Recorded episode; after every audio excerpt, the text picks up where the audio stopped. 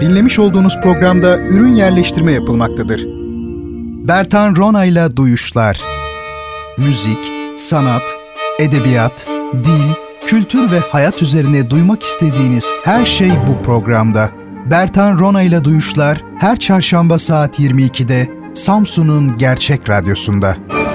Bertan Ronayla Duyuşlar başlıyor. Efendim duyuşlardan hepinize sevgiler, selamlar. Bir haftalık bir aranın ardından yine birlikteyiz. Salgın günlerinde programımız devam ediyor. Sizlerle buluşmaya e, devam ediyor sevgili dostlar. Görüşmeye de hepinizin iyi olduğunuzu ümit ediyorum ve sözü fazla uzatmadan hemen duyuşlara başlıyorum. Öncelikle sosyal medya hesaplarımızı ve elektronik posta adreslerimizi e, sizlere vermek isterim. Twitter ve Instagram'da Bertan Rona olarak beni bulabilirsiniz. Elektronik posta adresim ise bertanrona.gmail.com şeklindedir. Onun dışında e, duyuşlar.gmail.com yine bize ulaşabileceğiniz herhangi bir e, nedenle düşüncelerinizi aktarabileceğiniz diğer bir elektronik posta adresi. Bu programda zaman zaman görseller üzerinde duruyoruz ve ben size anlatırken bir yandan da sizlerin görebilme e, imkanına kavuşmanız için Instagram e, hesabını takip etmenizi öneririm. Bertan Rona şeklinde bu Instagram hesabı. Onun dışında kitap hediyelerimiz oluyor bildiğiniz gibi her hafta. Bunları kazanmak için de e, Twitter'dan doğrudan mention yazarak başka hiçbir şeye gerek yok. Doğrudan mention yazarak cevabı veren ilk kişi olmanız gerekmekte. Zaman zaman e, kitap e, hediyeli soruların cevapları e, farklı mecralara gelebiliyor. E, mesela Bertan Rona'ya duyuşlar Twitter hesabına gelebiliyor ki çok mantıklı. Belki öyle bir değişiklik yaparız önümüzdeki günlerde. Bertan Rona'ya gelmektense duyuşlar hesabına gelsin. Ama zaman zaman bana e-mail olarak bile gelebiliyor. Pek çok sayıda hem de e, duyuşlar.gmail.com'a da gelebiliyor.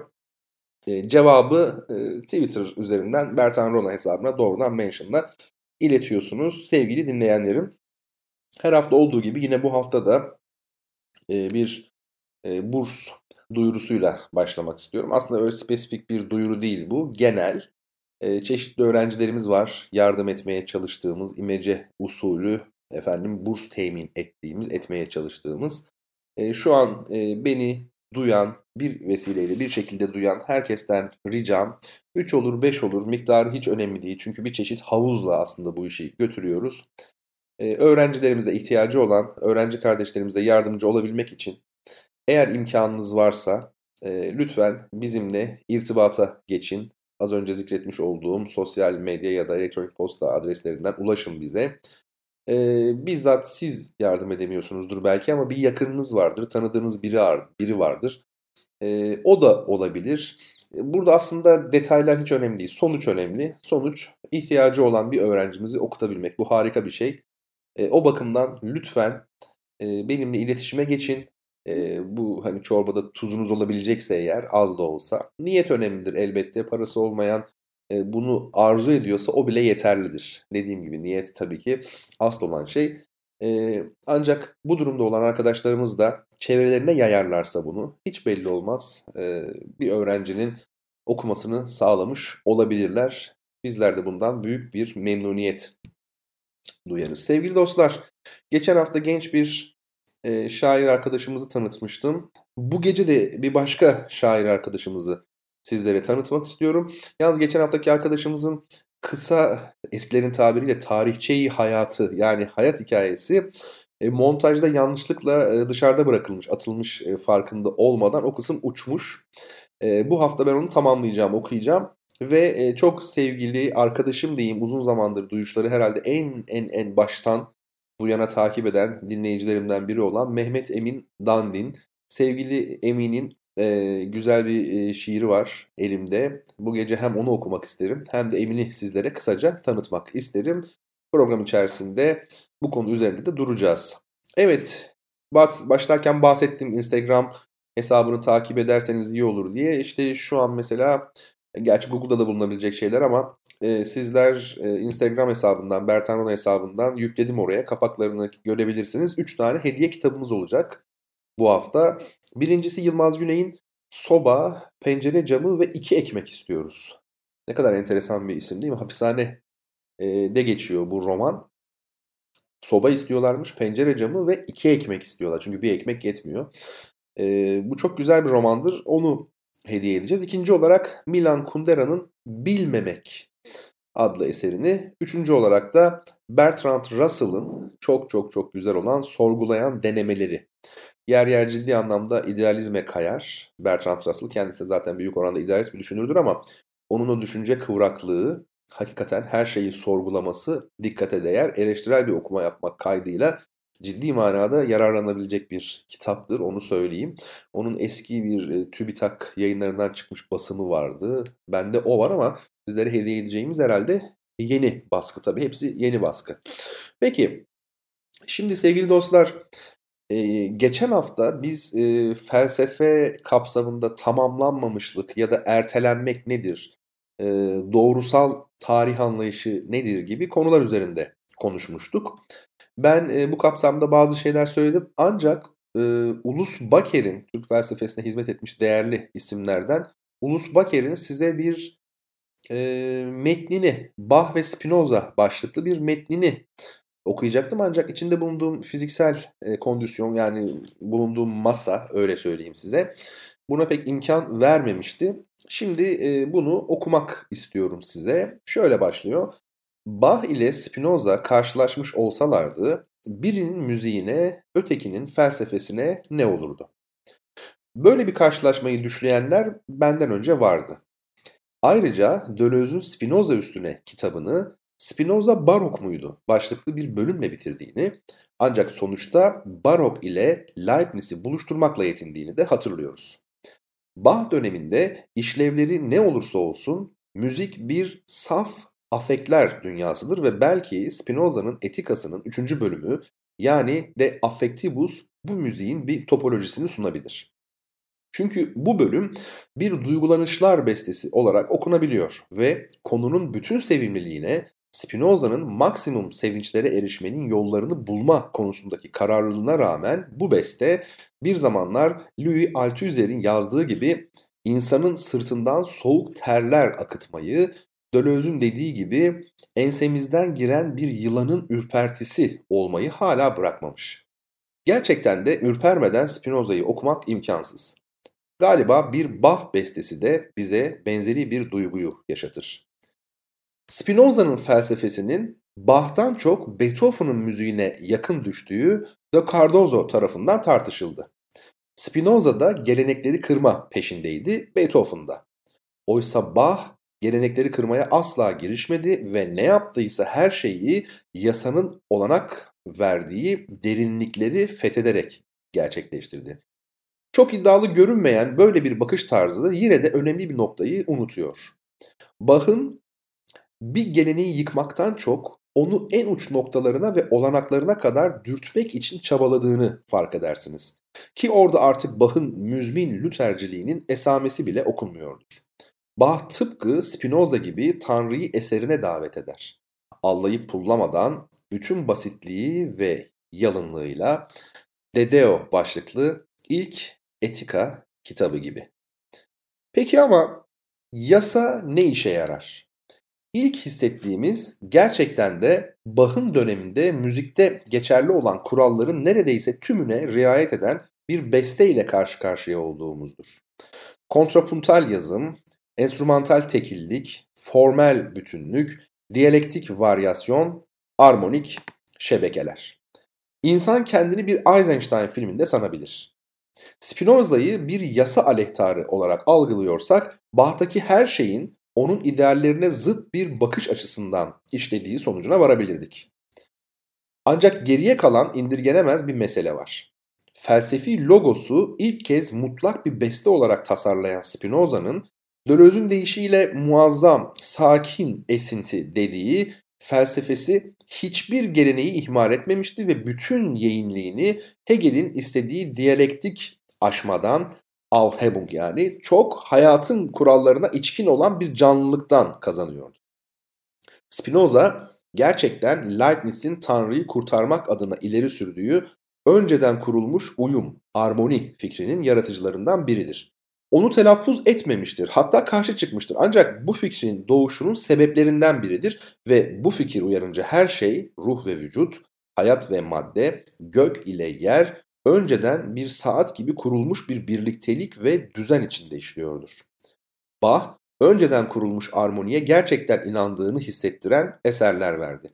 Seslerin düzeniyle varlıkların düzeni tam tamına çakışıyordu bu eserde. Ve diyelim ki bununla batı müziğini başlattı. Onunki uyumsuzluğun bir ertelenmesiydi ve erteleme olmaksızın tarih denen şey mümkün değildir. Uyumsuzun müzikte mümkün olduğunu fark etmek için Bach'ın ertelediği şeyin ancak 20. yüzyılda mümkün hale geldiğini tasavvur etmek gerekir. Aslında galiba şunu demek istiyorum. Spinoza akıl dışını 3 yüzyıl boyunca erteledi.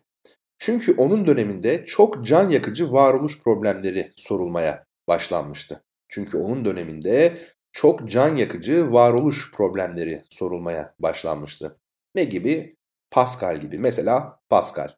Batı felsefe tarihi hem akıl dışıyla aklın diyalektik karşıtlığı ve mücadelesi olarak kavranabilir hem de çok daha gerçekçi biçimde Spinozist ertelemenin süresi olarak anlaşılabilir. Takdir edersiniz ki tarih ertelemeler olmasa kavranabilir bir şey değildir. Aynı şekilde Bach da uyumsuzu yani disonansı erteledi. Nereye? Ne zamana? Belki Beethoven'a kadar ama daha da ötesi Schönberg'e kadar. Onun ertelediğiyle karşılaştığımız anda Batı müziğinin tarihi kapanmıştır. Burası çok önemli bir cümle sevgili dinleyenlerim. Tekrar okuyayım. Bach'ın ertelediği şeyle karşılaştığımız anda Batı müziğinin tarihi kapanmıştır. Artık Messia'nın kuş seslerinden ve kodlarından, Boulez'in salkım seslerinden medet umuyoruz. Müzik artık sesi keşfetmek zorunda kalmıştır. Bir tarihe sahip olan her şeyin ertelenmiş olması gerektiği o kadar açıktır ki Spinozacı tarzda bir duygular tarihi yazmayı planlasak müziğin irade olarak tarihini yazmak zorunda kalabiliriz. Schopenhauer'a gönderme var tabi burada. Akıl da ertelendikçe diyalektik bir karakter kazanır gerçekten. Bakınız Hegel. Ve Nietzsche'nin fark ettiği şey ertelenmesi mümkün olmayan şeydi. Yani hayat. Spinoza'nın De Affectibus'u hala bir urtext olarak var. Yani bir köken metin, el yazması ve neyi ertelediğimizi anlatıyor bize. Tıpkı Bach müziği gibi.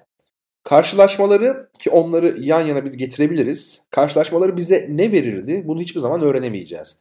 Ancak artık bir şeyleri erteleyemeyeceğimiz bir çağda olduğumuzu biliyoruz. Bir erteleme olarak sosyalizm ya da başka bir şey mesela aşk, mutluluk vesaire.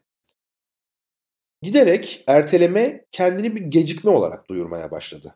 Sanatın bir tarihi var. Çünkü doğa onu zaten yaparken biz onu gecikerek yani üzerinde düşünerek yapmak zorunda kaldık. Doğa onu zaten yapıyordu çünkü kuşların ötüşü, arının haberleşmesi, örümceğin ağı gözümüzün önündeydi. Bizse onu gecikerek yani üzerinde düşünerek yapmak zorunda kaldık. Yani bu gecikmenin kendine özgü bir değeri var.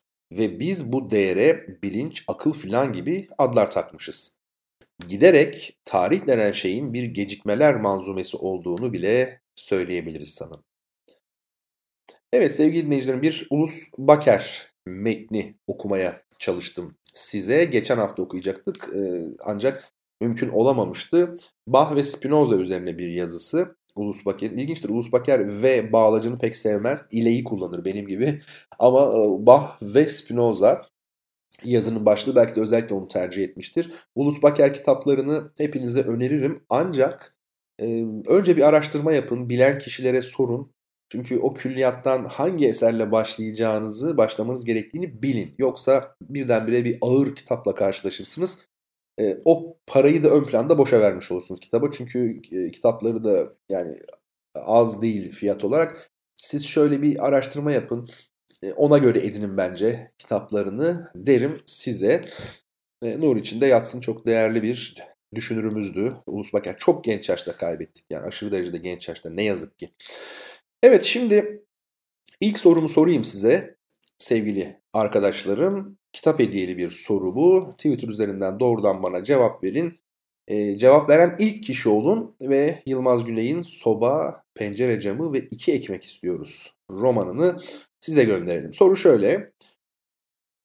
35'ten fazla gök adadan oluşan, çapı yaklaşık 10 milyon ışık yılı olan ve bizim gök adamız Samanyolu'nu da kapsayan gök adalar topluluğuna ne ad verilir? Gök ada yani galaksiler topluluğuna ne ad verilir?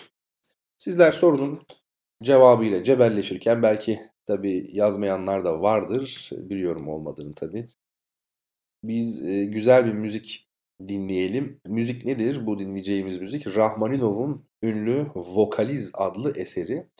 Vokaliz nedir aslında tam olarak baktığımızda? Sözü olmayan sadece bir vokalle, A vokaliyle mesela ya da O vokaliyle her neyse e, mırıldanma gibi tıpkı e, söylenen şarkılara denir. Ama zaman zaman orkestral eşlikli çok ünlü vokalizler yazılmıştır. Herhalde en ünlüsü de Rahmaninov'un vokalizidir.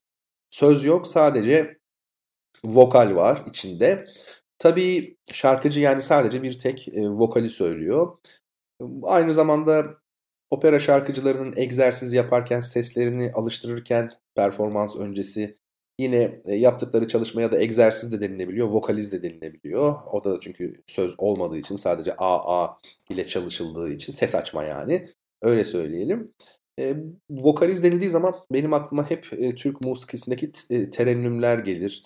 Hani terelelli falan vardır ya sözlerin olmadığı yerler vardır. E, Mevlevi geleneğinde de hep bahsedilir. Çok hakim değilim gerçi çok emin konuşmayayım ama e, bilen bir arkadaşım bana söylemişti.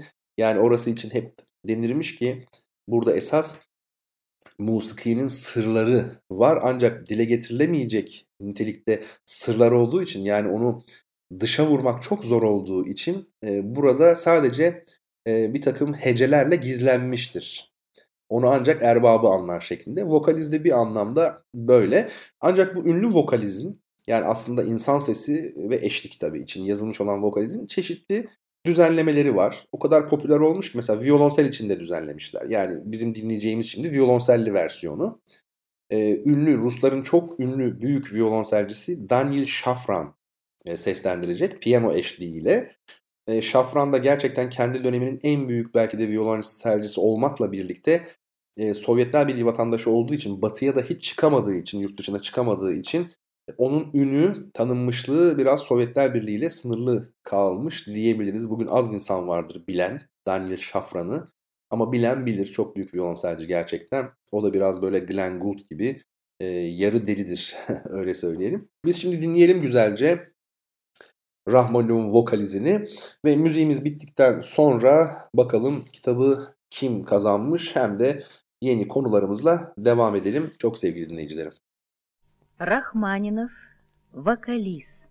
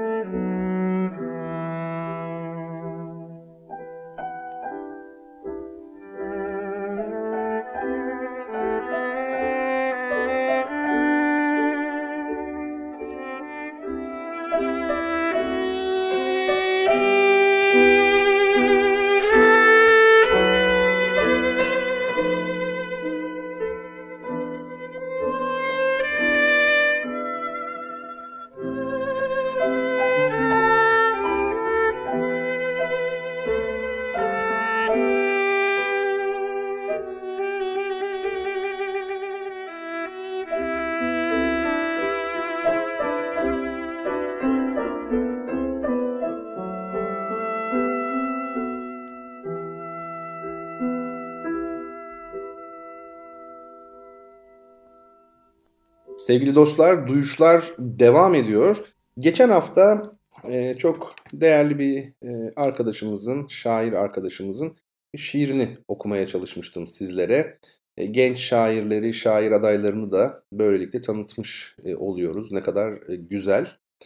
E, Sümeyye Toklucu. Onun ben tanıtmaya gayret ettim. Şiirini okudum. Ancak dediğim gibi montajda geçen hafta onun e, hayat hikayesi yani hayat hikayesi dediğim çok kısaca kendini tanıt diye rica etmiştim.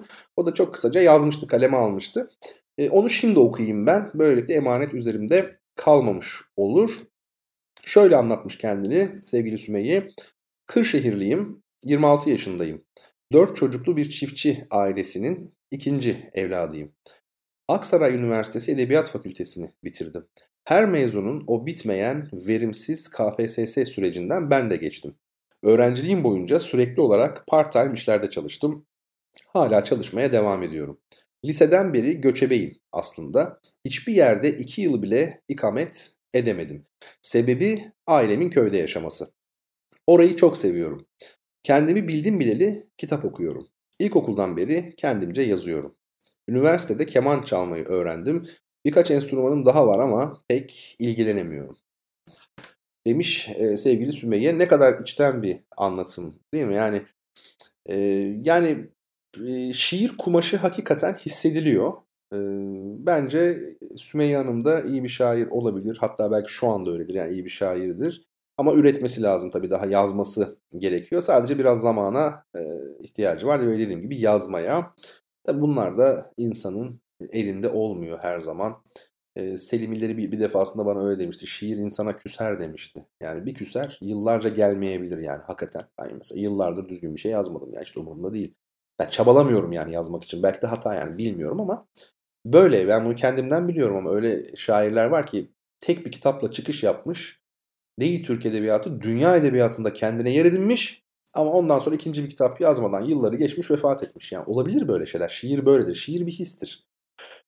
Evet, şimdi sevgili Mehmet Emin Dandin, e, sevgili Emin dediğim gibi Duyuşlar programının en e, ne derler adına eski dinleyiciler dinleyicilerinden e, biri. Bir hukukumuz da oluşuyor tabii çok eski dinleyicilerle. Zaman zaman yazıştığımız oluyor, telefon görüşmesi hatta yaptığımız oluyor.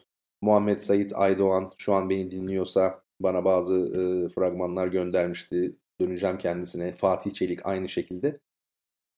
Var öyle dostlarımız. Emin de, sevgili Emin de onlardan biri. Geçen Twitter üzerinden bir yazışmamız oldu mesajlaşarak. Ve şimdi onu tanıtmak istiyorum sizlere ve şiirini de okumak istiyorum. Ben çok beğendim Emin'in şiirini. Bunda böyle hani laf olsun diye söylemiyorum gerçekten. Çünkü hani herkesin şiiri de okunmaz tabii programda. Şöyle bir okursunuz hani kibarca eğer e, çok belli bir noktada değilse şunlara dikkat etmek lazım. Böyle mi yapsak acaba bir daha deneyelim mi falan dersiniz bu işler böyledir ama e, geçen haftaki şiirde olduğu gibi Emin'in şiirinde de e, ben tereddütsüz güzelce bunu okuyalım tanıtalım e, duygusu oluştu bende. E, ama önce e, Emin'i kendi dilinden bir tanıyalım. E, bakalım nasıl tanıtıyor kendisini. Bana attığı maili ben okuyayım rica ettim yine ondan da.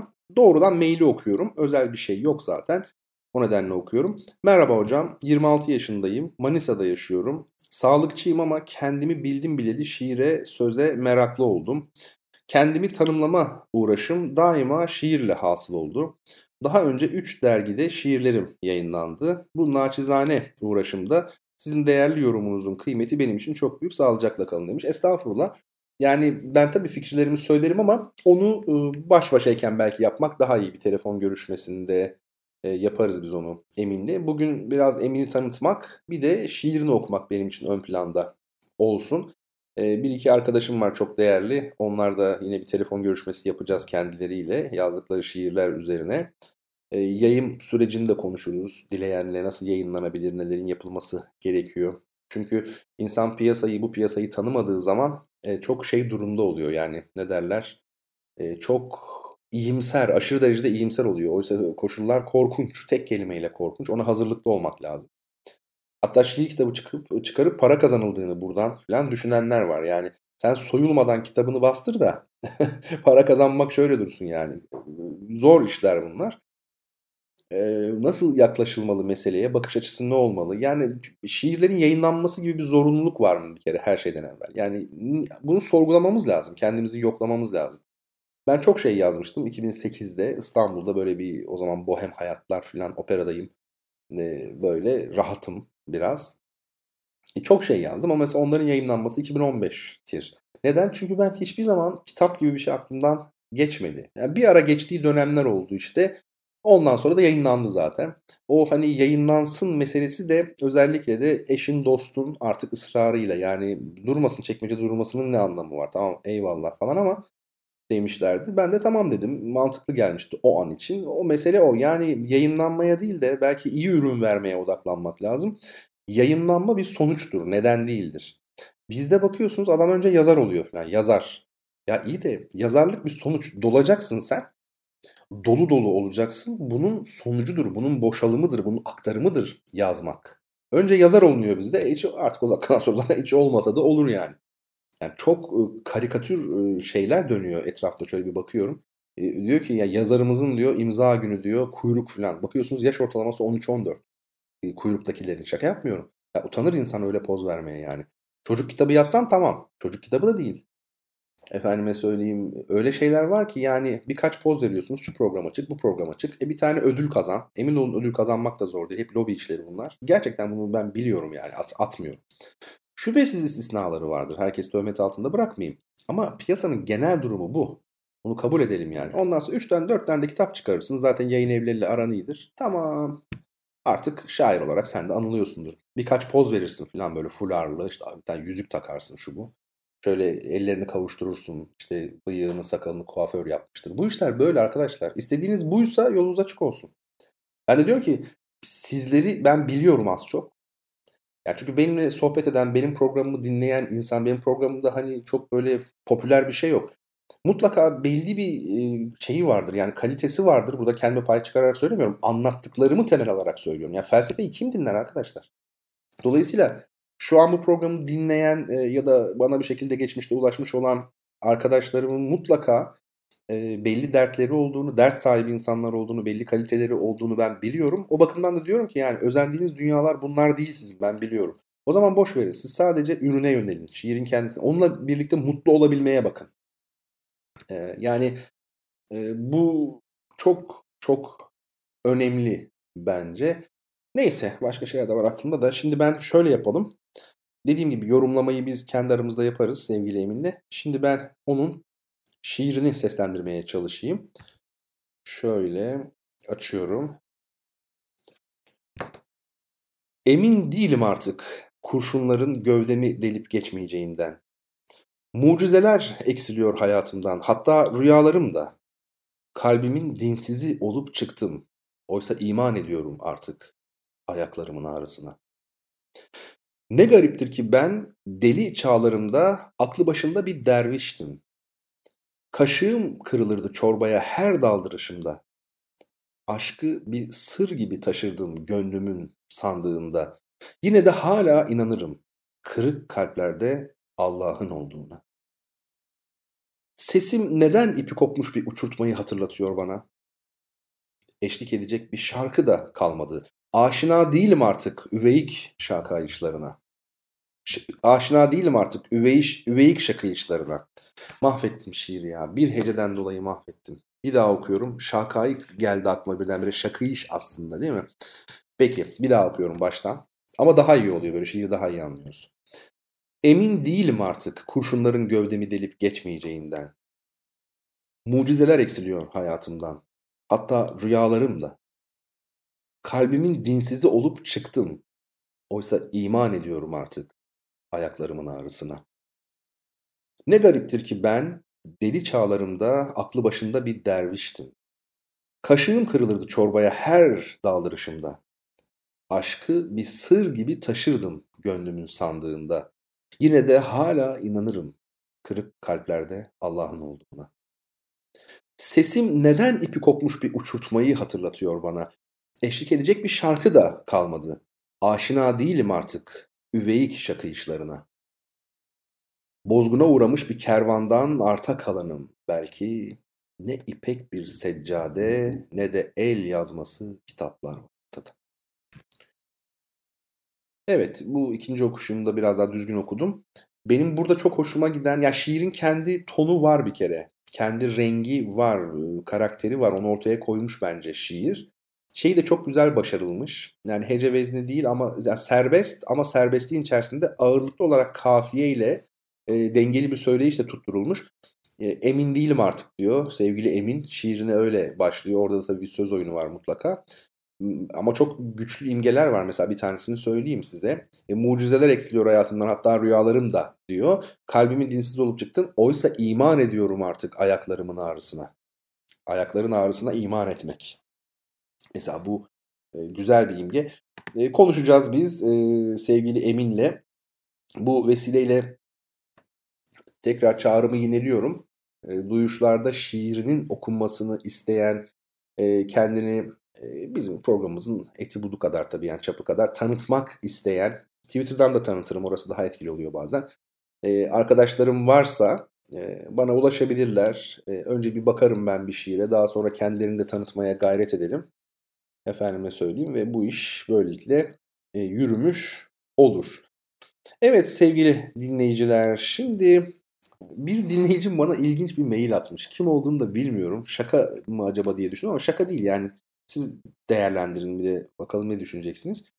Sevgili hocam diyor ben sağlam bir dakika nerede o? Evet. Sevgili hocam ben sağlam bir kaynaktan öğrendim. Siz tesbih koleksiyoneriymişsiniz diyor. Bu konuda çok da bilgili olduğunuzu öğrendim. Duyuşlarda sizden bu konuda da bilgilerinizi dinlemek isteriz hocam. Bayan dinleyicileri kaybedersiniz belki ama biz erkekler dinleriz gülücük.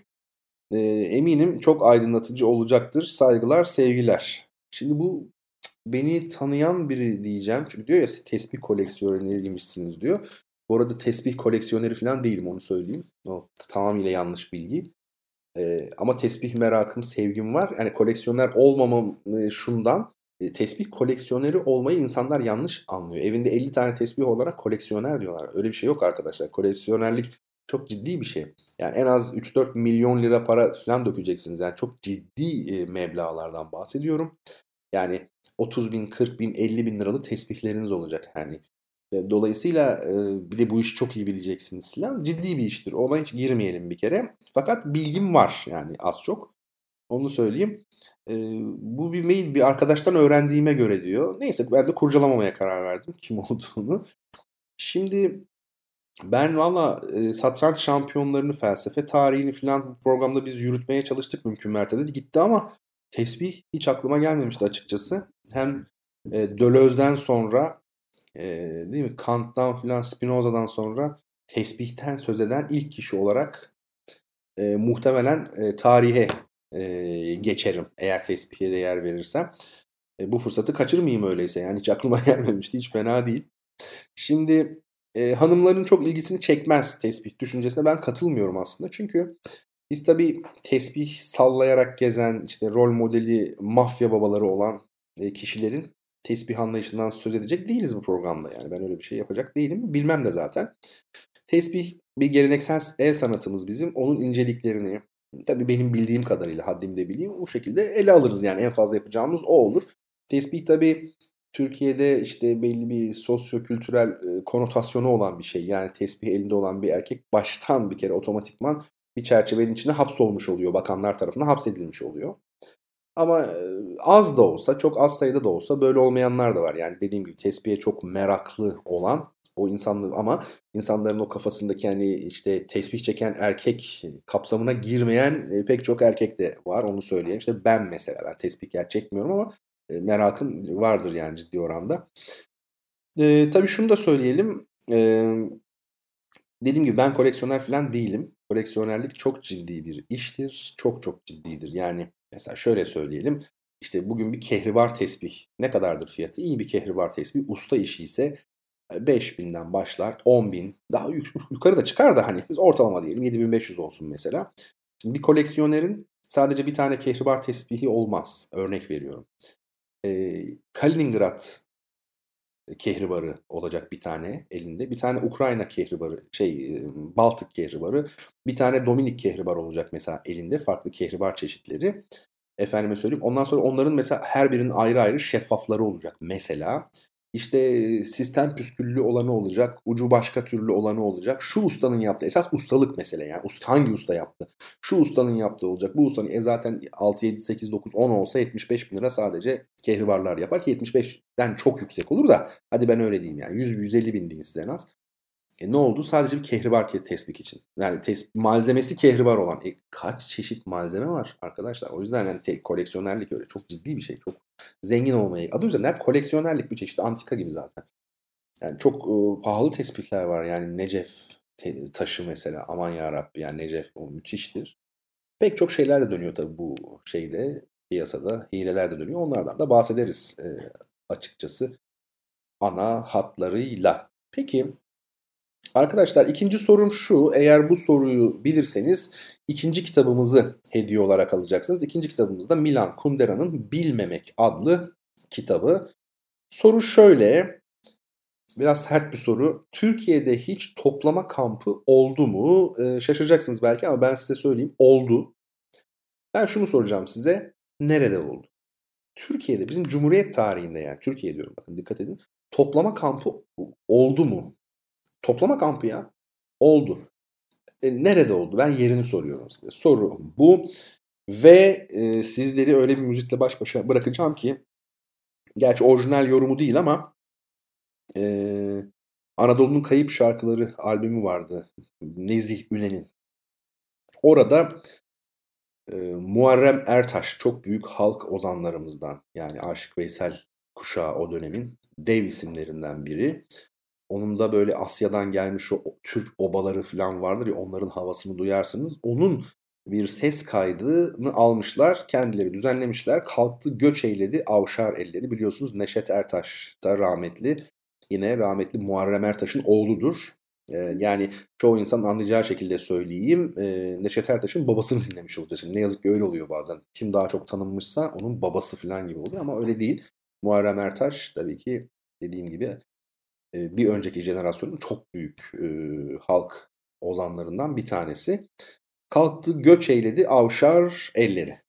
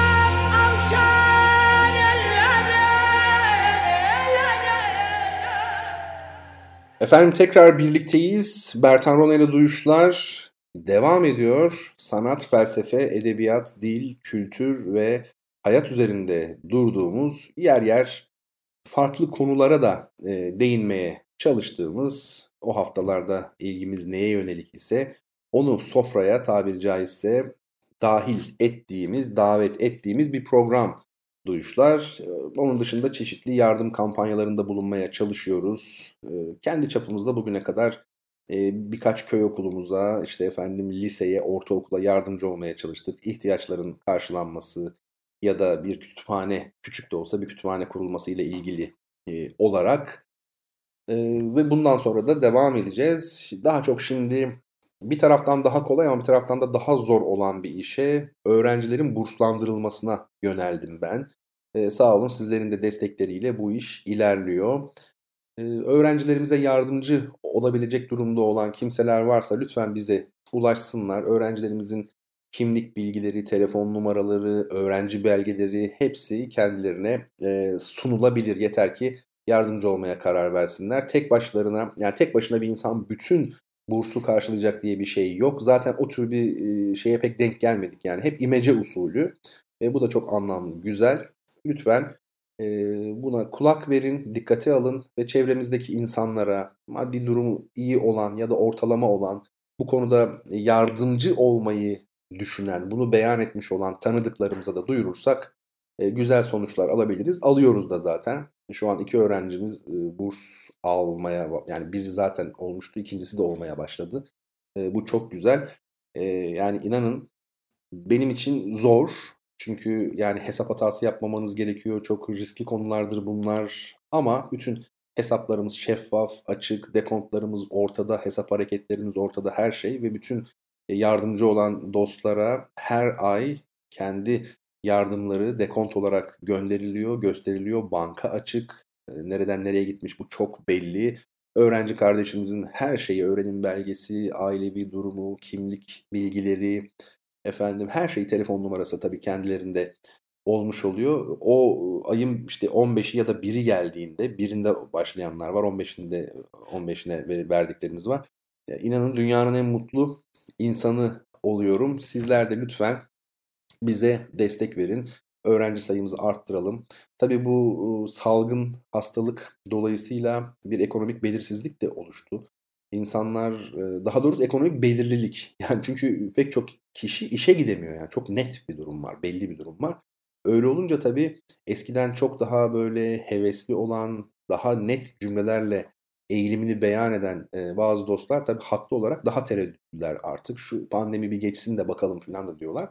Ama o konuda da ben e, gerçekçi davrandım. Yani nasıl gerçekçi davrandım? E, şöyle bunu tabii hissettiğim andan itibaren aylar öncesinde aslında yani bir iki ay öncesinde en az e, hemen ayağımı yorganıma göre uzattım. Yeni bir öğrenciye girmedim. Yani yeni bir öğrenci üzerine çalışmaya başlamadım. E, var olan öğrencilerin e, paralarını, aylık paralarını sağlamlaştırma gayreti içerisinde oldum. İyi ki de öyle yapmışım. Şimdi bakacağız ama dediğim gibi durumu iyi olan, bu koşullar altında da çok rahat verebilecek olanlar var tabii ki pek çok insan var. Onlar lütfen arzu ederlerse bize ulaşsınlar. Şimdi ee, sevgili dostlar, şu tesbih dosyasını açalım. Yani çok kısaca anlatacağım tesbih dosyasını. Öyle söyleyeyim. Şimdi e, tesbihle ilgili çok şey söyleniyor.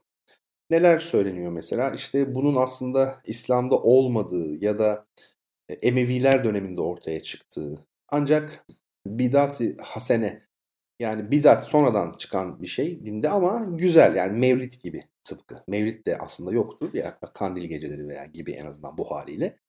E, o bakımdan tesbihin bidatı hasene olduğu filan söylenir her zaman. Ancak farklı bir takım şeyler de var, rivayetler de var. Bunların tabi doğruluğu aslında şüpheli. Ancak her şey doğru olmak zorunda değil. Bazı şeyler de güzeldir.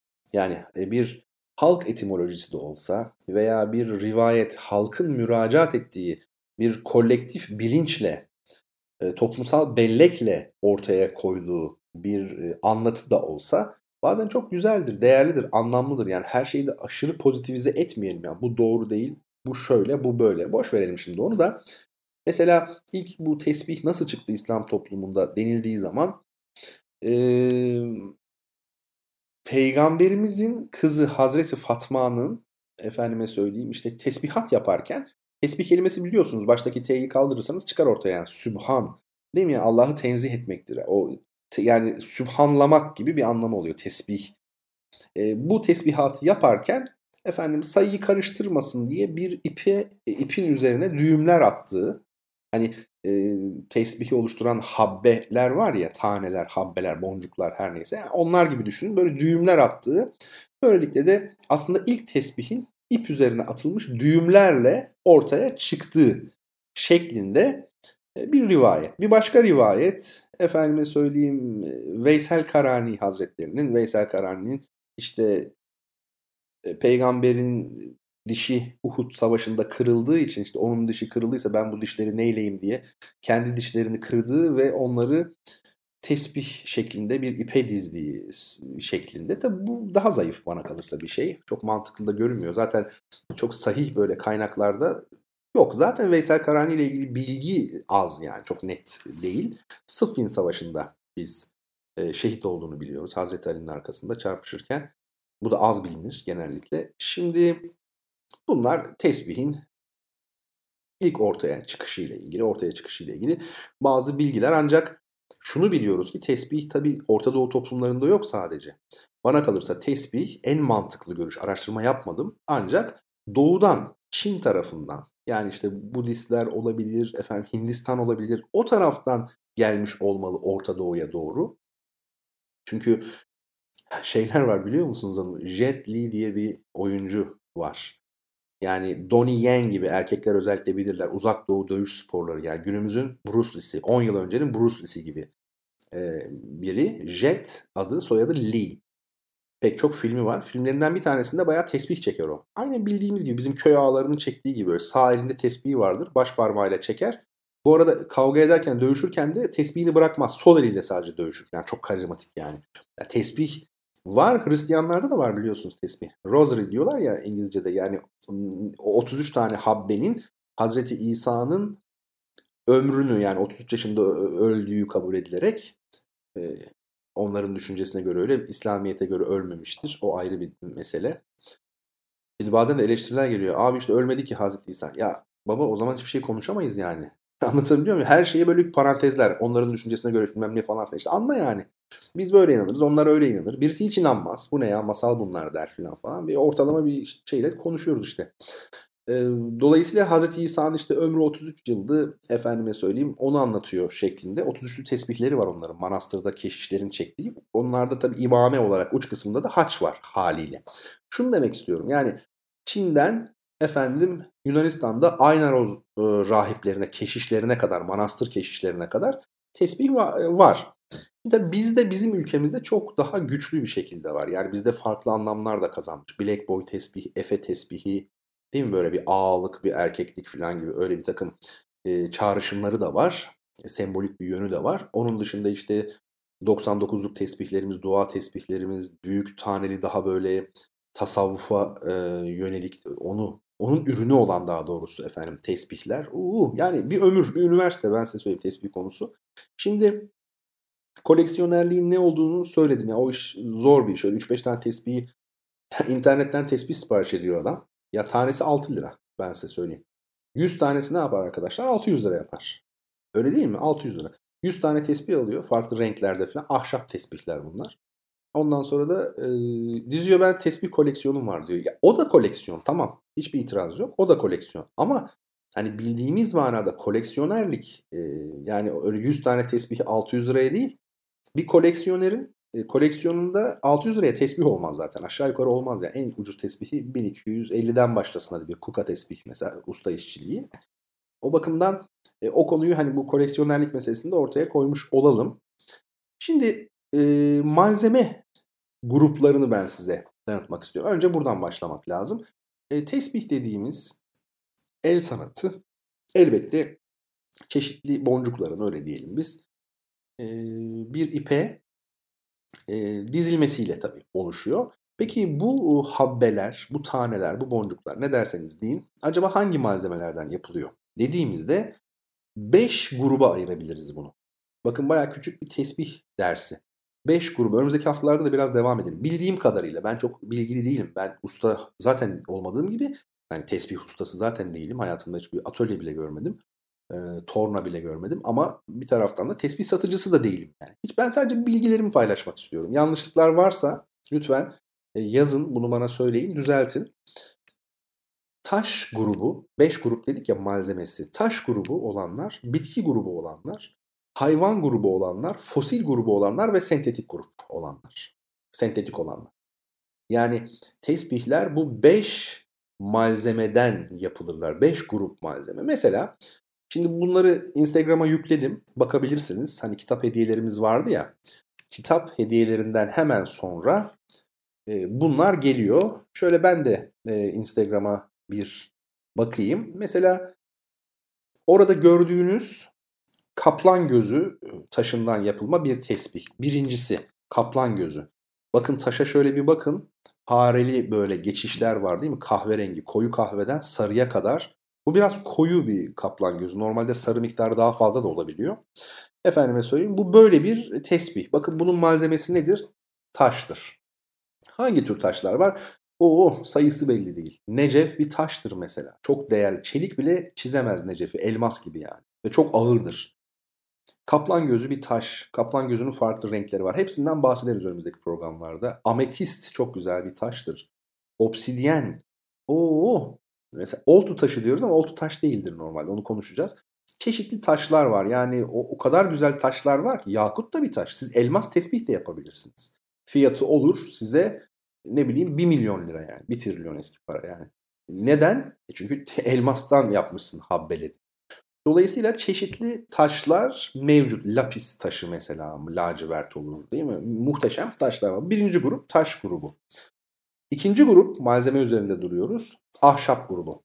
Hemen bir sonraki fotoğrafa Instagram'dan bakarsanız burada bir öd ağacı tesbih görürsünüz. Yine Hazreti Peygamber'in e, diktiği, bizzat diktiği söylenir. Yani öd ağacı, öd ağacı dikmiş. Kokusu inanılmazdır. Şöyle bir iki dakika çekin.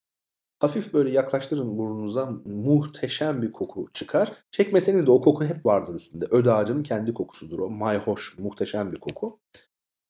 Ahşap malzemeler nelerdir? Yani öd ağacı, kan ağacı, yılan ağacı, morgül ağacı, kral ağacı, zeytin ağacı. Yani zeytin çekirdeği ayrı, zeytin ağacı ayrı. Zeytin çekirdeğinden de çünkü tesbih yapılıyor ama zeytin ağacının kendisinden yapılıyor. Ee, arkadaşlar çok fazla şey var, ahşap grup var. Bunlar bitkisel ürünler. Yani ağaçtan yapılma ancak bazıları meyvedir. Mesela kuka. Kuka çok önemli bir tesbihtir. Bizim e, ilim irfan geleneğimizde de yeri olan bir tesbihtir. Osmanlı'da çok tercih edilmiştir. Özellikle hekimler kuka çekerlerdi. Çünkü e, eldeki bakterileri öldürdüğü ispatlanmış bir tesbihtir e, çekim lezzeti denilen yani o çekmenin keyfi açısından baktığımızda da çıkardığı ses itibariyle çok önde olan e, fiyatları da makul olan e, tesbihlerdir. Kuka tesbihler. Bu kuka aslında Hindistan cevizi gibi bir meyve. Uzak doğuda yetişen. Endonezya'da mı Hindistan'da mı bir yerlerde. Aynı Hindistan cevizi gibi o meyveden yapılmış o. Nasıl zeytin çekirdeğinden de var. Yani bitkisel demek sadece ağaç, ağacın kendisinden yapılan demek değildir. Yani kukada olduğu gibi meyveden yapılanlar da var onu söyle. O yüzden bitkisel diyoruz. Yoksa ahşap derdik sadece. Bir başka e, şey hemen bir sonraki görsele bakalım Instagram'da. Bu da mesela bu tesbih koç boynuzu. Demek ki hayvansal ürünler de var tesbih yapımında kullanılan. Habbe için söylüyorum. Taneler için yani. Koç boynuzu var, bufalo boynuzu var. Efendime söyleyeyim varoğlu var. Ancak burada arkadaşlar çok önemli bir husus var bazı e, ürünler, tespihlerdeki bu hayvansal ürünler insanı tereddüte sevk ediyor. Size birkaç örnek vereyim. Şimdi ne demek istediğimi hemen anlayacaksınız. Yani insanın tüyleri diken diken oluyor gerçekten. Bakın şimdi. Rengeyi boynuzu, balina dişi, e, gergedan boynuzu, mamut dişi veya fil dişi, kaplumbağa kabuğu. Şimdi burada bir duralım. Çünkü bunların ticareti yasak. Zaten bu hayvanlar koruma altında. Şimdi fil dişi. O bakımdan hiçbir şekilde fil dişiden yapılan bir malzemeyi tasvip edemeyiz. Hele hele gergedan boynuzu falan filan yani korkunç şeyler bunlar. Balina dişi mesela. Burada e, birkaç mesele var onu söyleyelim. Satıcıların bir kısmı diyor ki veya satıcı olmasa bile daha bağımsız, tarafsız insanlar da diyorlar ki e, bu hayvanlar öldükten sonra alınıyor dişi. Mesela işte fil öldükten sonra. Ya bu bana çok inandırıcı gelmiyor. Yani bu tesbihlere veya tesbih değil sadece. Yani fil dişinden o tesbihe gelene kadar o neler yapılıyor neler. Bu e, ürünlere talep olduğu müddetçe bu hayvanları öldürürler. Ben size söyleyeyim yani. Kaplumbağa, tesbih yüksek bunlar çok yüksek fiyatlı ürünler. Yani 2000, 3000, 4000, 10000, 20000, 100000. E şimdi bunlara talep olacak da insan denen bu varlık kaplumbağaları çıkarıp canlı canlı böyle kesmeyecek öyle mi? O bakımdan burada bir şey var. E, sıkıntı var. Zaten dediğim gibi yasak. Fil dişinin Türkiye'ye girmesi çıkması yasak arkadaşlar. E, gergedan boynuzu dünyada yasak zaten. Herhangi bir şekilde yasak. Şimdi peki e, o zaman nedir durum? İşte orada şöyle bir şey ortaya çıkıyor. Gerçekten de burada ben bir samimiyet olduğunu da düşünüyorum.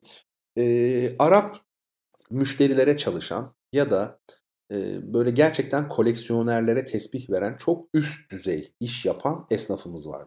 Yani işte bu bahsettiğim 50 bin liralık, 100 bin liralık tesbihleri satan esnaf. Onlar gösteriyorlar zaten. Mesela Osmanlı döneminde yapılmış fil dişi bir baston. Ya da bir küçük sandalye düşünün kürsü şeklinde yani. Orada mesela işte ne olsun e, abanozla e, fil dişi yerine işte bilmem neden yapılmış Osmanlı bağ, kaplumbağa kabı. Eski objelerden tesbih yapıyorlar şimdi. Tesbih yeni yapılıyor. Ama obje 150 yaşında. Dolayısıyla e, fil öldürülmemiş oluyor. E, fil dişi. Yani ancak böyle belki temin edilebilir. Kendimizi belki biraz rahatlatabiliriz. Onun dışında hayvansal ürünler sıkıntılı. Bir de şöyle bir şey var bu konuda benim söyleyebileceğim size. Koç boynuzu ve deve kemiği bunlar e, aranan şeyler tesbih açısından. Ancak şimdi koç ve deve özellikle Orta Doğu'da İslam dünyasında kurbanlık hayvan olduğu için e, bu hayvanlar e, tutup da işte boynuzu ya da kemiği için bu, öldürelim de boynuzundan kemiğinden tesbih yapalım denilecek hayvanlar değil. Zaten çok ucuzdur fiyatları da e, koç boynuzunun deve kemiği. O bakımdan işte bu söylenen şey var ya öldürdükten sonra alıyoruz diye. Sanki öldürmek çok makbul bir şey, makulmüş gibi. E, bu hayvanlar için geçerli. Yani dolayısıyla hani koç boynuzunda deve kemiğinde zaten onların ticari değeri var işte kurbanlık et olarak veya başka anlamda. Yani tesbih için devenin ve koçun öldürüleceğini ben zannetmiyorum. O bakımdan bir rahatlık olabilir ama diğerlerinde dediğimiz gibi böyle bir problem var. Bir sonraki görsele geçelim. Fosil grubuna geçmiş olduk. Ee, çok sevgili arkadaşlar. Ve tabii tesbihlerin padişahı diyebileceğimiz işte ne onun adı? Kehribar görüyorsunuz burada. Bir muhtemelen bir Baltık kehribarı bu. E, Kaliningrad'a da benziyor biraz ama Baltık kehribarı gibi. Ucunda da Trabzon işi Kazaz var, Kazaziye var. Trabzon bilmiyorum da en iyi ustaları Trabzon'da. E, peki kehribar ne? Kehribar bir çeşit reçine arkadaşlar biliyorsunuz. Çam ağacının özellikle reçinesi milyonlarca yıl beklemiş. En değerli tesbih kehribar tesbihtir. İşte içerisinde bazen canlı işte sinektir bilmem nedir o şeffaf tanelerin içinde görürsünüz. Yani fosil halde 20 milyon yaşında orada donup kalmış. Yaprak fosilli, toprak fosilli olanları var. Dünyada çeşitli yerlerden çıkıyor. Yani kehribar tesbih diye duymuşsunuz. Sarı renk böyle işte. O bu gördüğünüz tesbih. Şu tesbih çok pahalı. Onu size söyleyeyim. Ve tabii bizim e, ülkemizin gururu bu alanda oltu taşımız. Oltu taşı e, lüle taşı da bir taş. Ondan da tesbih yapılabiliyor ama az bildiğim kadarıyla. Oltu taşı Erzurum'un Oltu ilçesinden e, çıkan. O da bir fosildir. O da ardıç ağacının fosilidir. Dünyada çeşitli oltu taşları çıkıyor. Gürcistan'da da çıkıyor.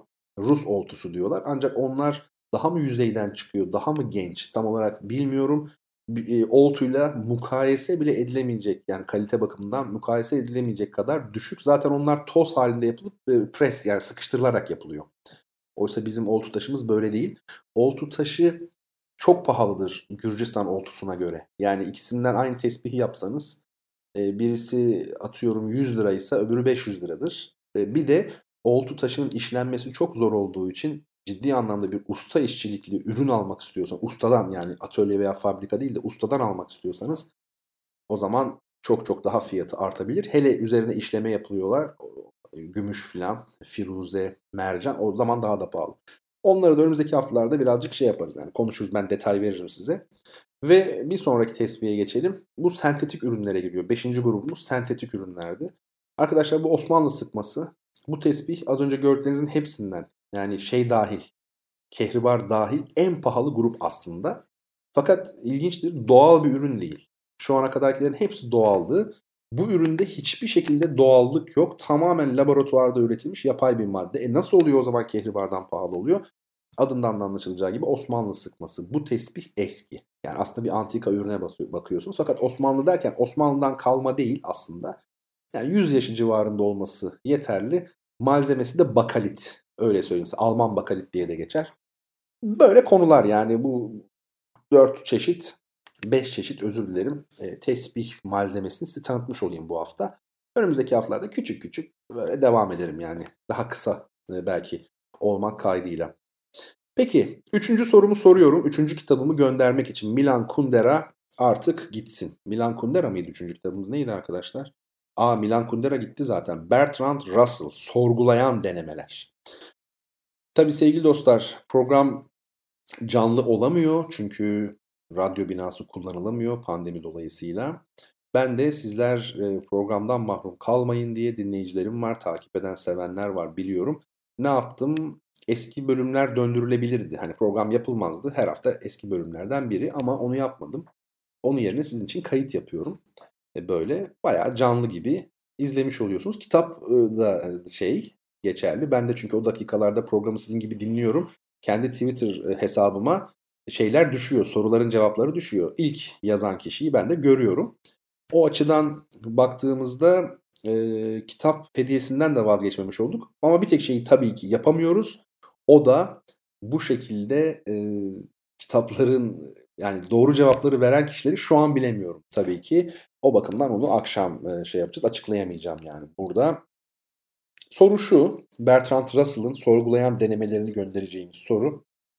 Müzikte müzikte seslerin birbiriyle ilişkisini, uyumluluk veya uyumsuzluk durumlarını, akorları ve bu akorların yürüyüşlerini inceleyen bilim dalına, teori dalına ne ad verilir?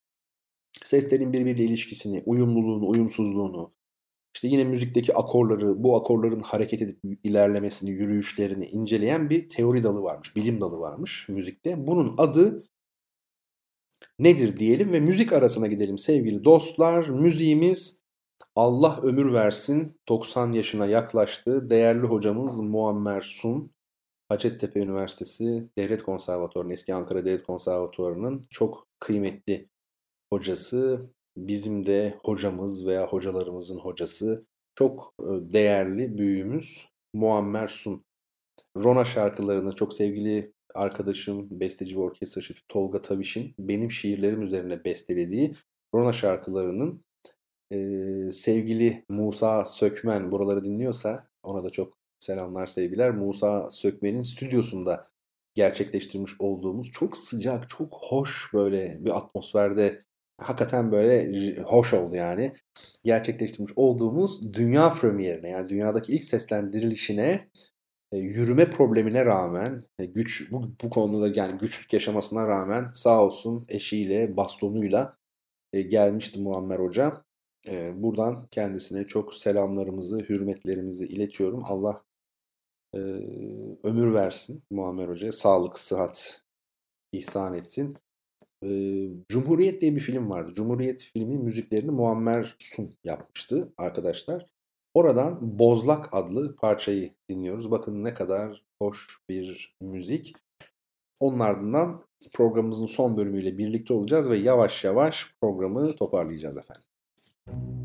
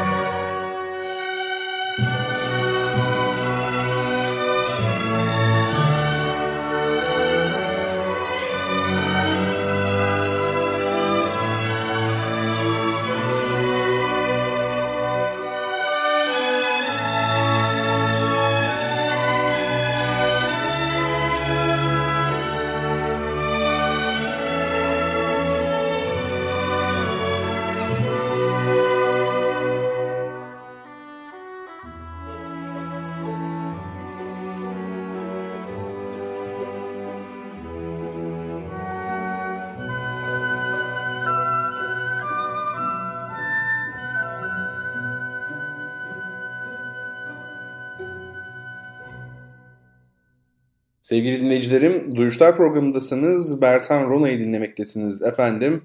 Bu programı sizler için hazırlıyorum ve her hafta çarşamba gecesi radyo gerçek canlı yayınında ya da yayınında e, sunmaya çalışıyorum. Bu haftaki programımız da devam ediyor. Programımızın son kısmına gelmiş olduk. E, çeşit çeşit konudan bahsettik. Farklı meseleler üzerinde durduk. Şimdi size bir kitap tanıtmak istiyorum. E, bu kitap Deleuze'ün bir kitabı. Kant'ın eleştirel felsefesi. Instagram'da e, fotoğrafını görebilirsiniz. Size tanıtmak amacıyla kendi kitaplığımdan çıkarıp fotoğrafını çektim ve Instagram'a yükledim. Bu e, kitap arkasında yazan yazıyı okuyarak benim size tanıtmak istediğim bir kitap. Yayın evi şöyle bir e, yazı yazmış, tanıtım yazısı yazmış. Modern felsefesi modern felsefesi diyerek okuyamadım tabii. Yayın evi böyle bir yazı yazmamış. Daha farklı bir yazı yazmış demek ki. Bir okuyalım. Modern felsefenin çatallanan yolları eninde sonunda Kant'a çıkar. Kant'ın açık uçlu felsefi dizgesi yalnızca modern düşüncenin önüne çıkan sorunların çözümü bakımından değil, fakat aynı zamanda çözüm üretebilecek yeni düşünme üslupları yaratmak açısından da kaynaktır.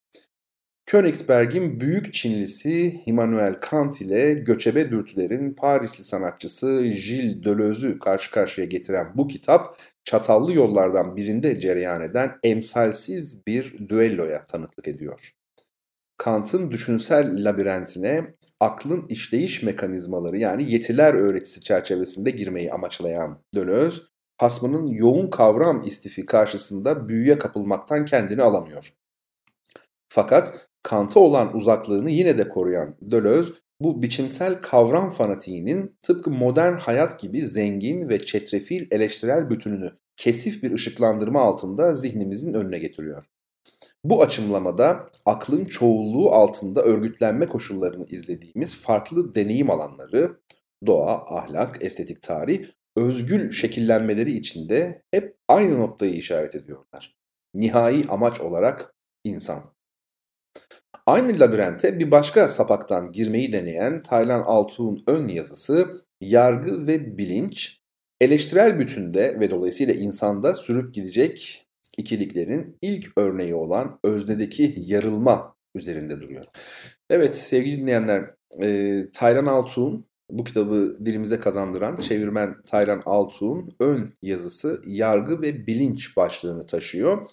Ve neredeyse kitabın kendisi kadar önemli bazı bu tür ön sözler, ön yazılar vardır. Ee, okumak gerekir mutlaka.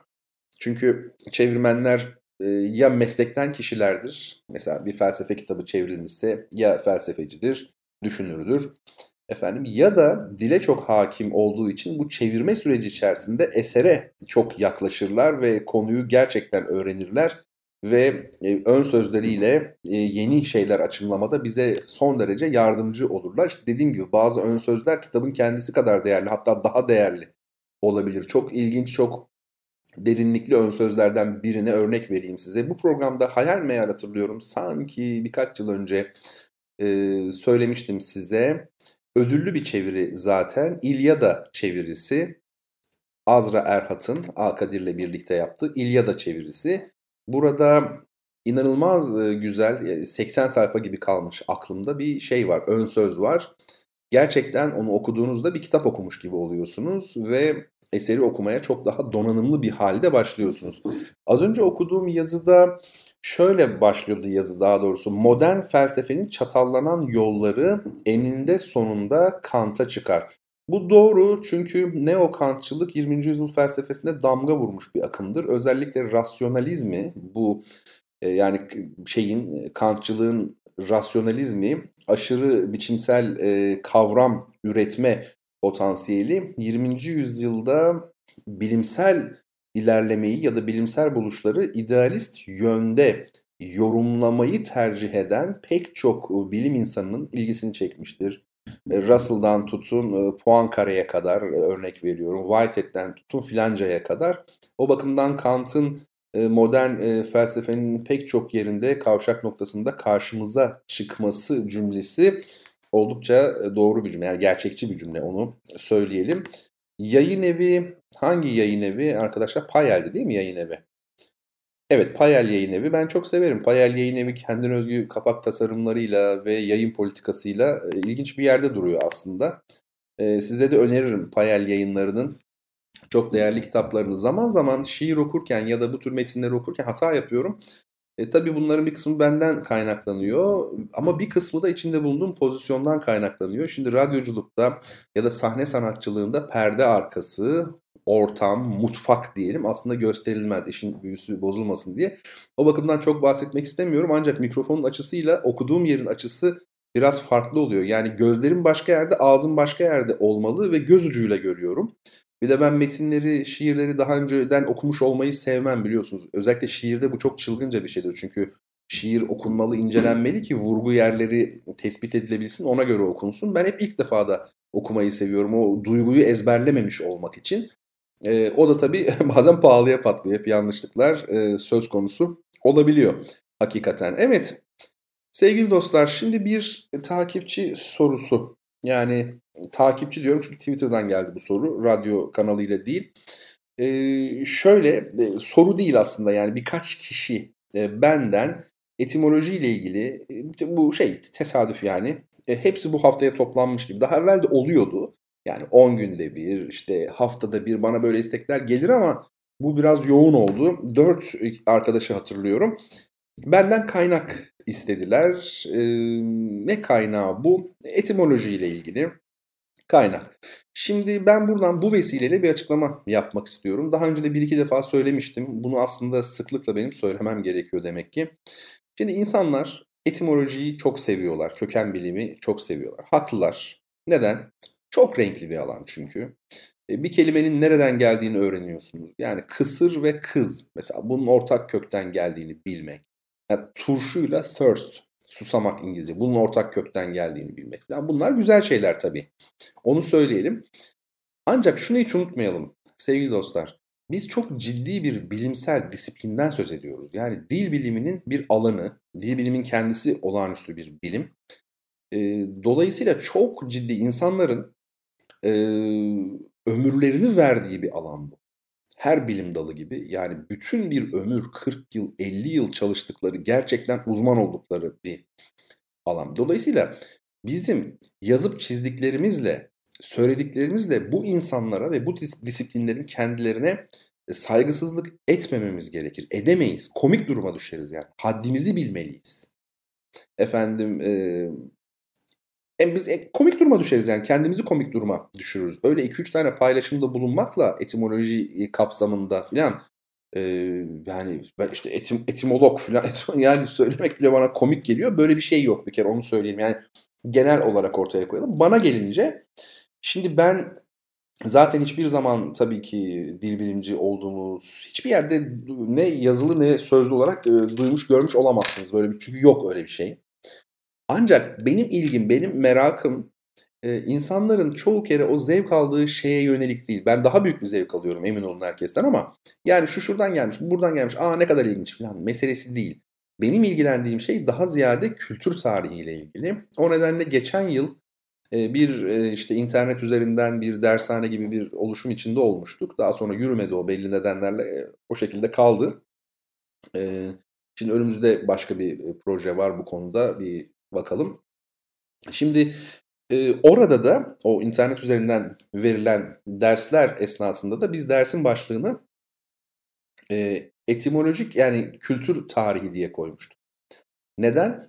E şimdi dil bilimi çok enteresan. Adam e, iki kelimeyi birbirine benzetiyor. Ha o benziyor, bu benzemiyor. Bu buradan gelmiş olamaz kardeşim falan gibi. Ya e, onlarca, yüzlerce kural bileceksin ezbere. İşte Orta Farsçada bilmem ne atıyorum L işte yeni Farsçada işte G'ye dönüşür. Bu daralır bilmem ne olur. Şu, şu dilden gelirse böyle olur. Bunlar kural.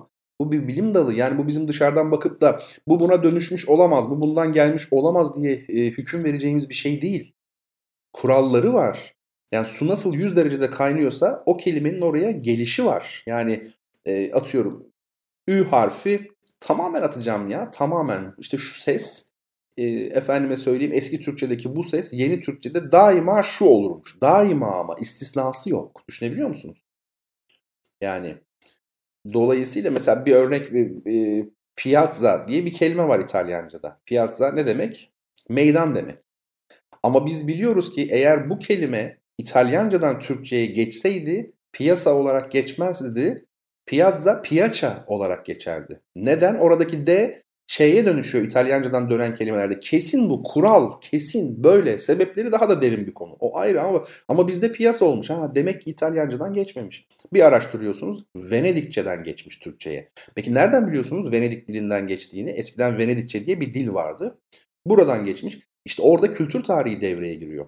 Venedik ve Türkiye yani Venedik Osmanlı arasındaki ilişkileri inceliyorsunuz. Deniz ticareti kapsamında nasıl ilişkiler vardı? Bütün yazılı belgeleri inceliyorsunuz. O kelime ilk defa nerede görüldü? O yıl mesela bir e, atıyorum savaş mı vardı bu iki ülke arasında bir vesileyle bir etkileşim mi oldu filan ve onu bilimsel olarak ortaya koymaya çalışıyorsunuz. O zaman ne oluyor? Piyaça değil piyasa olmuş. Çünkü İtalyan kelime İtalyanca ama İtalyancadan geçmedi. Venedikçeden geçti Türkçe'ye gibi. Yani bakın o ne DC'ye dönüşür çünkü kural budur. Oradan yola çıkarak bunun öyle olmadığını anlıyorsunuz. Yani kurallı her şey. Bunları bilmeden, çalışmadan, etmeden bir ömür, bir ömür. Efendim iki tane benzerlik yaz, etimoloji falan falan. Ee, benimle de ilgili demek ki Twitter'da öyle bir hava bırakmışım. Yani bazen de yapıyorum yani seviyorum böyle şu şuradan bu buradan filan. Öyle saçma sapan yorumlar geliyor ki öyle komik yorumlar geliyor ki yani Mesela bir şey yazmıştı geçen senelerde. Bu ne abi atımoloji mi demiş. Yani etimoloji yerine benim attığımı düşünüyor. E, düşünebilir. Herkes benim attığımı düşünebilir ama işin tuhaf tarafı bunu düşünme nedeni. Çünkü oradaki benzerliğin e, imkansız olduğunu düşünüyor. Benim dalga geçtiğimi düşünüyor. Attığımı düşünüyor. Ee, ama kendisi bir sayfa çevirip bakmamış mesela. Yani cevap verenlere aldırmazsınız olur biter aldırmıyorum da hiç öyle okumuyorum da zaten çoğunu. Yani genellikle beğeniyorum bir jest bu katılsam da katılmasam da beğeneyim anlamında falan vesaire. Ancak dediğim gibi bu bizim atmamız da olacak bir şey değil. Ha bir bilimdeki bilgiler kesin değildir. Zamanla güncellenir. Bu epistemoloji ile ilgili bir şey. Yani bilginin göreliliği, mutlaklığı diyalektiğiyle ilgilidir. Hani şöyle bir örnek verelim. Bir yeri ölçüyorsunuz. O dönemde mezuro dediğimiz bu alet yok. Ne var onun yerine bir ölçü e, için? 6 ayak 4 parmak diye buldunuz. Sonra 100 yıl sonra mezuro icat edildi. Ölçtünüz işte 83 santimetre çıktı. E, 83 santimetre 7 milimetre. E, bu doğru değil mi? Peki 6 ayak 4 parmak yanlış mı? Hayır. O da doğru. Hala doğru ama güncellendi öbür. Şimdi bazen etimolojide e, bilgiler tamamen değişir. Eskiden şuradan geldiği zannedilen kelime yeni bir belge, yeni bir kanıt bulunur. Efendim söyleyeyim bilim insanları çalışırlar, makaleler yayınlarlar, kanıtları ortaya koyarlar, değişir. Mesela ben hatırlıyorum eskiden züğürt kelimesinin sözlüklerde karşıyı yoktu. Kökeni belirtilmiyordu. Yani öyle e, çok fazla sözcük var. Kökeni bilinmeyen, nereden geldiği bilinmeyen. Etimoloji e, araştırıyor bunları. Mesela işte züğürt bakıyorsunuz yok. Köken nereden? Soru işareti bilinmiyordu. Ama mesela şimdi işte Ermenice'den geldiği yazıyor genellikle. Demek ki bu konuda araştırmalar yapıldı. E, enhasıl e, şunu demek istiyorum. Ben etimolog falan değilim. Etimolog yani dil bilimci değilim yani daha doğrusu onu söyleyeyim. Ben kültür tarihiyle ilgileniyorum. Bir kelimenin arkasındaki kavramla ilgileniyorum. Yani benimki aslında yine felsefeye ve kültür tarihine dönük bir şey. Onu belirteyim. Şimdi mesela geçen de bir paylaşımda bulundum. Din kelimesi. Şimdi Twitter'da siz kaç? 240 karakter mi? 280 mi? Yani çok sınırlı e, bir alanda bir şey yazıyorsunuz. Ve insanlar orayı akademik bir ortam zannediyor. Yani yanlış bir şey de yazabilirsiniz. Kişisel blogunuz ya. Bu kadar da kasmaya gerek yok yani hakikaten. E, sizin kişisel alanınız orası yani. Her şeyi yazabilirsiniz. Anlatabiliyor muyum? Ha, belli bilgileri sürekli veren biri e, gibi tanınıyorsanız öyle bir kimliğiniz varsa tabii ki insanlara yanlış bilgi vermemeniz gerekir. Çünkü ciddiye alıyor insanlar bunu. O ayrı bir konu. Ama şunu unutmamak lazım. O kadar kısa bir alanda yazılan bilginin mutlaka devamı vardır. E, dinle ilgili bir e, paylaşımda bulunmuştum. Din kelimesiyle ilgili. E, bu tabii bana müracaat edip kitap isteyen arkadaşlara yazdığım şeyleri de bir şey yapayım, belirteyim bu vesileyle. Mesela din Asurca aslında köken olarak. Asurcadan da eski de Sümer'den gelen bir kelime. Ama biz ilk defa Asur kaynaklarında bu kelimenin geçtiğini görüyoruz. Din. Orada da iki anlamı var. Bir tanesi yasa, bir tanesi borç. Şimdi e, baktığınız zaman bunu dini bakımdan yorumlayalım. İşte din nedir? Allah'ın koyduğu yasadır veya Tanrı'nın diyelim çünkü İslamiyet öncesinden de bahsediyoruz zaman zaman. Tanrı'nın koyduğu yasadır. Efendime söyleyeyim. Tamam çok güzel. Bir de nedir? İnsanın Tanrı'ya borcudur. Öyle değil mi? O zaman yasa borç. Bakın oturdu. Bu bizim e, anlamla ilgili olarak yaptığımız bir yorum. Anlam bilim ufkundayız biz şu an. Ancak daha bilimsel baktığımız zaman mesela daha doğrusu anlam bilimden ziyade doğrudan etimolojik, kültürel verilere baktığımız zaman şunu görüyoruz. Yasa ve borç. Bütün tarihçiler müttefik ki tarihteki ilk yasalar borçlar hukukunu düzenleyen yasalardı. Yani çünkü köleci toplum böyle başladı. Köleliğin biliyorsunuz iki tane nedeni vardı. Bir tanesi savaşlarda esir almak. Onlar köleye dönüştürülüyordu. Esir alınanlar. İkincisi ise borçlular köle haline geliyordu. Borcunuz var ödeyemiyorsunuz köle oluyordunuz o dönemde. Dolayısıyla e, ilk yasalar, ilk kanunlar borçlarla ilgiliydi. Dinin böyle olması bu açıdan önemli. Din kelimesinin bu anlama gelmesi. Başka anlamlara da geliyordu. Hüküm anlamına da geliyordu. Bakın bunu da hikmet olarak yorumlayabilir değil mi? Ancak dikkat edin İslamiyet'ten e, 2500 yıl öncesinden söz ediyoruz aşağı yukarı. Belki daha da eski. Şimdi inanılır gibi değil değil mi? Yani çok çok eski dönemlerden bahsediyoruz. 2000 yıl, 1500 yıl her neyse. Başka manaları da var dinin. Ve e, dedim ki yani şimdi yasa nerede olur? Bir e, şehirde olur. Yani o dönemin şehirleri küçücük tabii. Bugünkü köylerin biraz büyüğü. Ama insanların bir arada yaşadığı yerde olur. Neden? Çünkü insanların bir arada yaşadığı yerde hukuk kavramı var, hak var. Siz yolda yürürken boş tek başınıza yürüyorsanız bir hak hukuk söz konusu değil.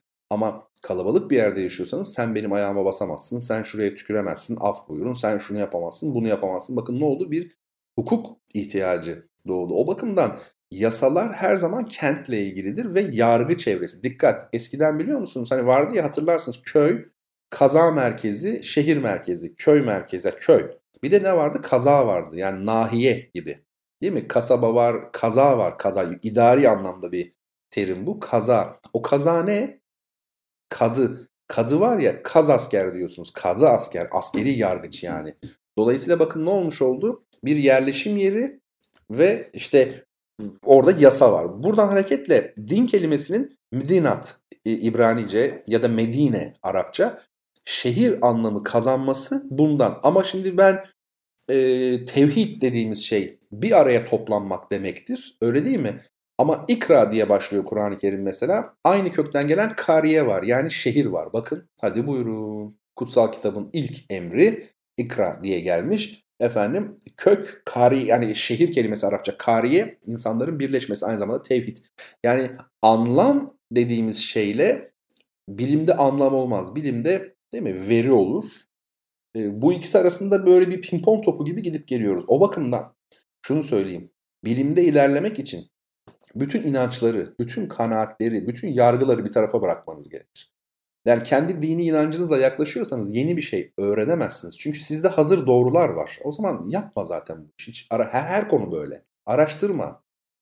Okuma. Bu böyledir. Ya okuma o zaman sen kararını vermişsin baştan. Herhangi bir şekilde açık görüşlülükle o konunun üzerine gidemezsin ki. Ee, neyse yani kültür tarihiyle ilgisi zannediyorum biraz anlaşılmıştır. Küçük örnekler bunlar. Çok saatlerce konuşulabilecek meseleler. Buradan yola çıkarak işte sınıflı toplumlarda yasa derlemelerinin nasıl ortaya çıktığı, Hammurabi kanunlarının neyi e, aslında formüle ettiği, onun dışında yine sınıf mücadelesi kapsamında baktığımızda yasaların özel mülkiyetle ilişkisi, devlet dini şehirden yola çıkarak site devleti diyoruz ya devlet dini kavramının Sasanilerde nasıl ortaya çıktığı, daha sonra işte Roma İmparatorluğu'nda nasıl ortaya çıktığı gibi çok farklı alanlara gidilebilir. Benim ilgim bu noktada. Benim çalışmalarım, okumam da varsa kendi çapımda bu noktada. Ancak zaman zaman e, yazıyorum Twitter'a. Ben bunları niye yazayım ki böyle ağır konuları? E, burada bir kitle var. Ben biraz da bir e, aslında hizmet olarak görüyorum Twitter'ı, Twitter'da yazdıklarım. Orada bir kitle var, bir takipçi kitlem var. Bu insanlar benim yazdıklarımı ciddiye alıyorlar. Ve ben onları biraz bilgilendirmek, belli konularda biraz aydınlatmak, Onun dışında kendi felsefi görüşüm, hayata bakışım, insan psikolojisiyle ilgili şeyler. Bunları yazıyorum. Şimdi ben etimolojiyle ilgili niye ağır şeyler yazayım o kapsamda? Şu harf şuna dönüşür, bu harf buna Yani bilimsel bir ortam değil ki. Orada sadece şu şuradan geliyormuş. Ha bunu mesela öğrenmesi bile insanların güzel. Neymiş efendim? Çeyiz kelimesi cihazdan geliyormuş. Hemen ne denildi? Bazıları abi e, sen de abarttın artık falan diyorlar. Ama mesela bazı yorumlara bakıyorum. Evet annem anlatırdı bizim köyde işte gelinin cihazı derlerdi diyor. Bakın geçen işte efendim okumak kelimesi aslında okumak yani çağırmak demektir. Meydane okumak, meydan okumak, meydana çağırmak.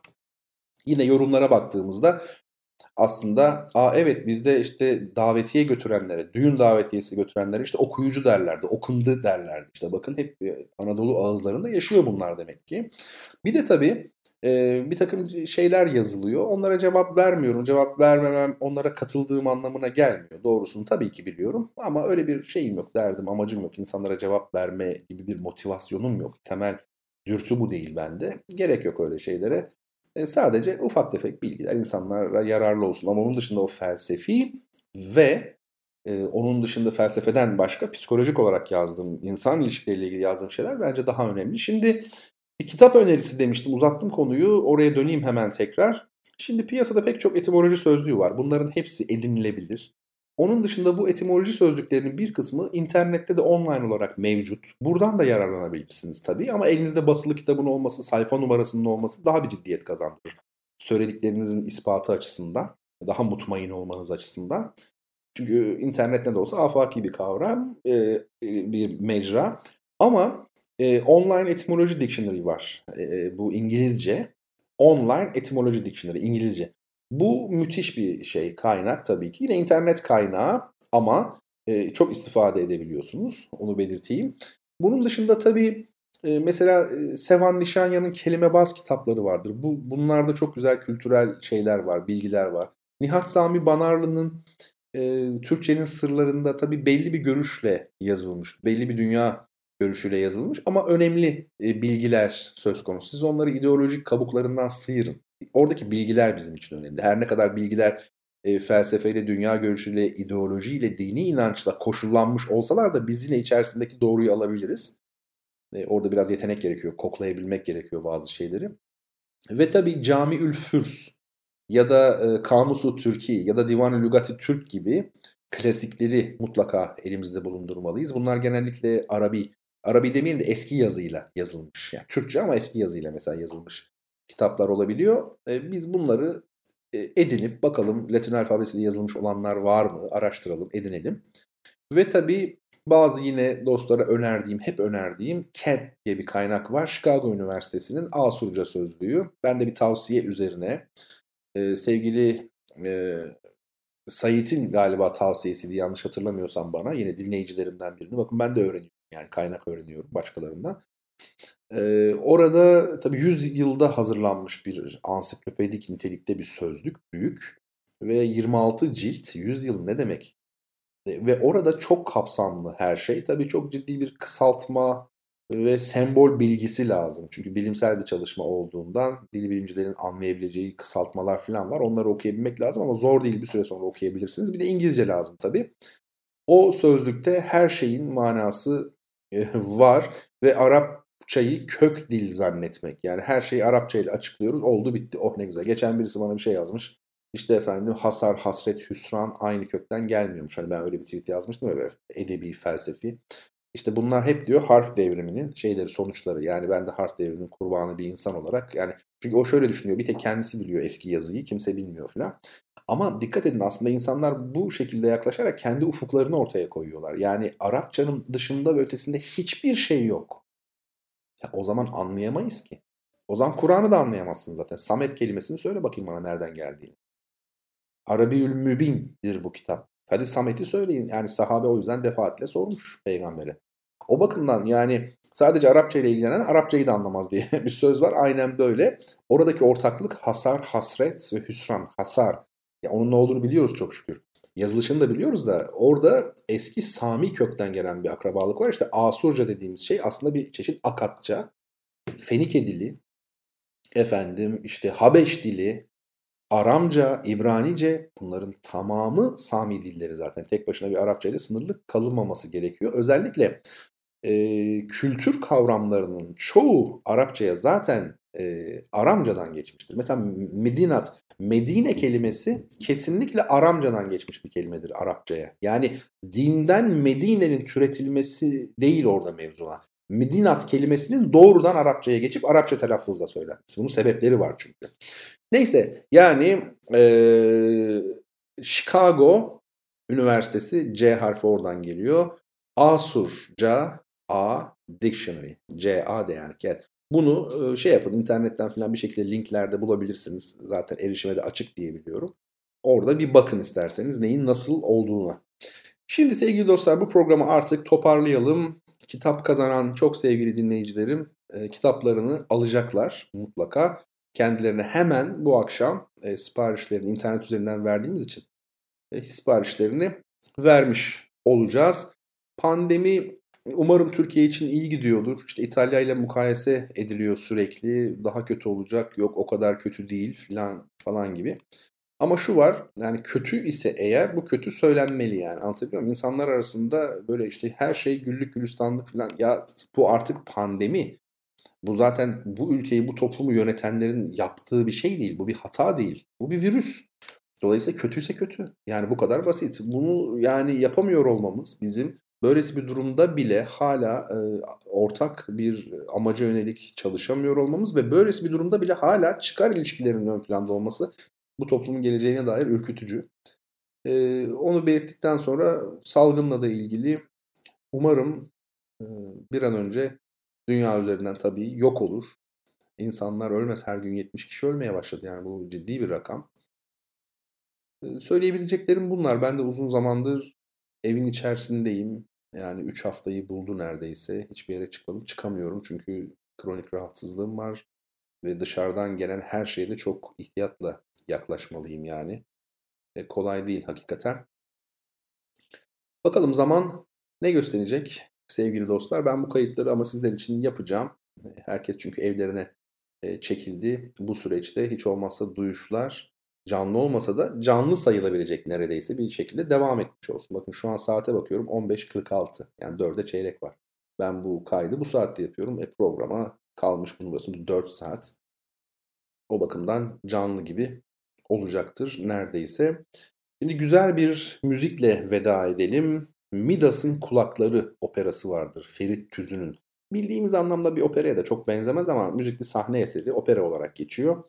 Midas'ın Kulakları çok erken yaşta kaybettiğimiz yine çok değerli bir bestecimiz Ferit Tüzün onun o operanın giriş korosunu eserin hemen başındaki giriş korosunu dinleyeceğiz. Sizlere o müzikle veda ediyorum ve haftaya aynı gün ve aynı saatte sağlıklı, mutlu, huzurlu bir biçimde buluşmak üzere diyorum efendim. Bertan Rona'dan ve duyuşlardan hepinize sevgiler, saygılar.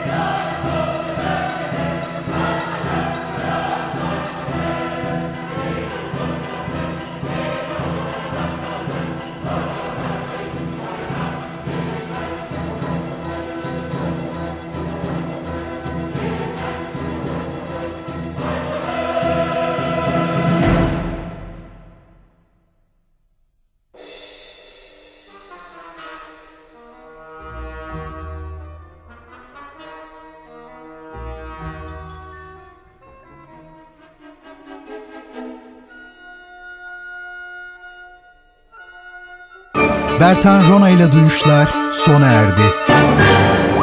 Bu program hakkındaki düşüncelerinizi dinleyen et radyogercek.com adresine mail atarak bize ulaştırabilirsiniz. Dinlemiş olduğunuz programda ürün yerleştirme yapılmıştır.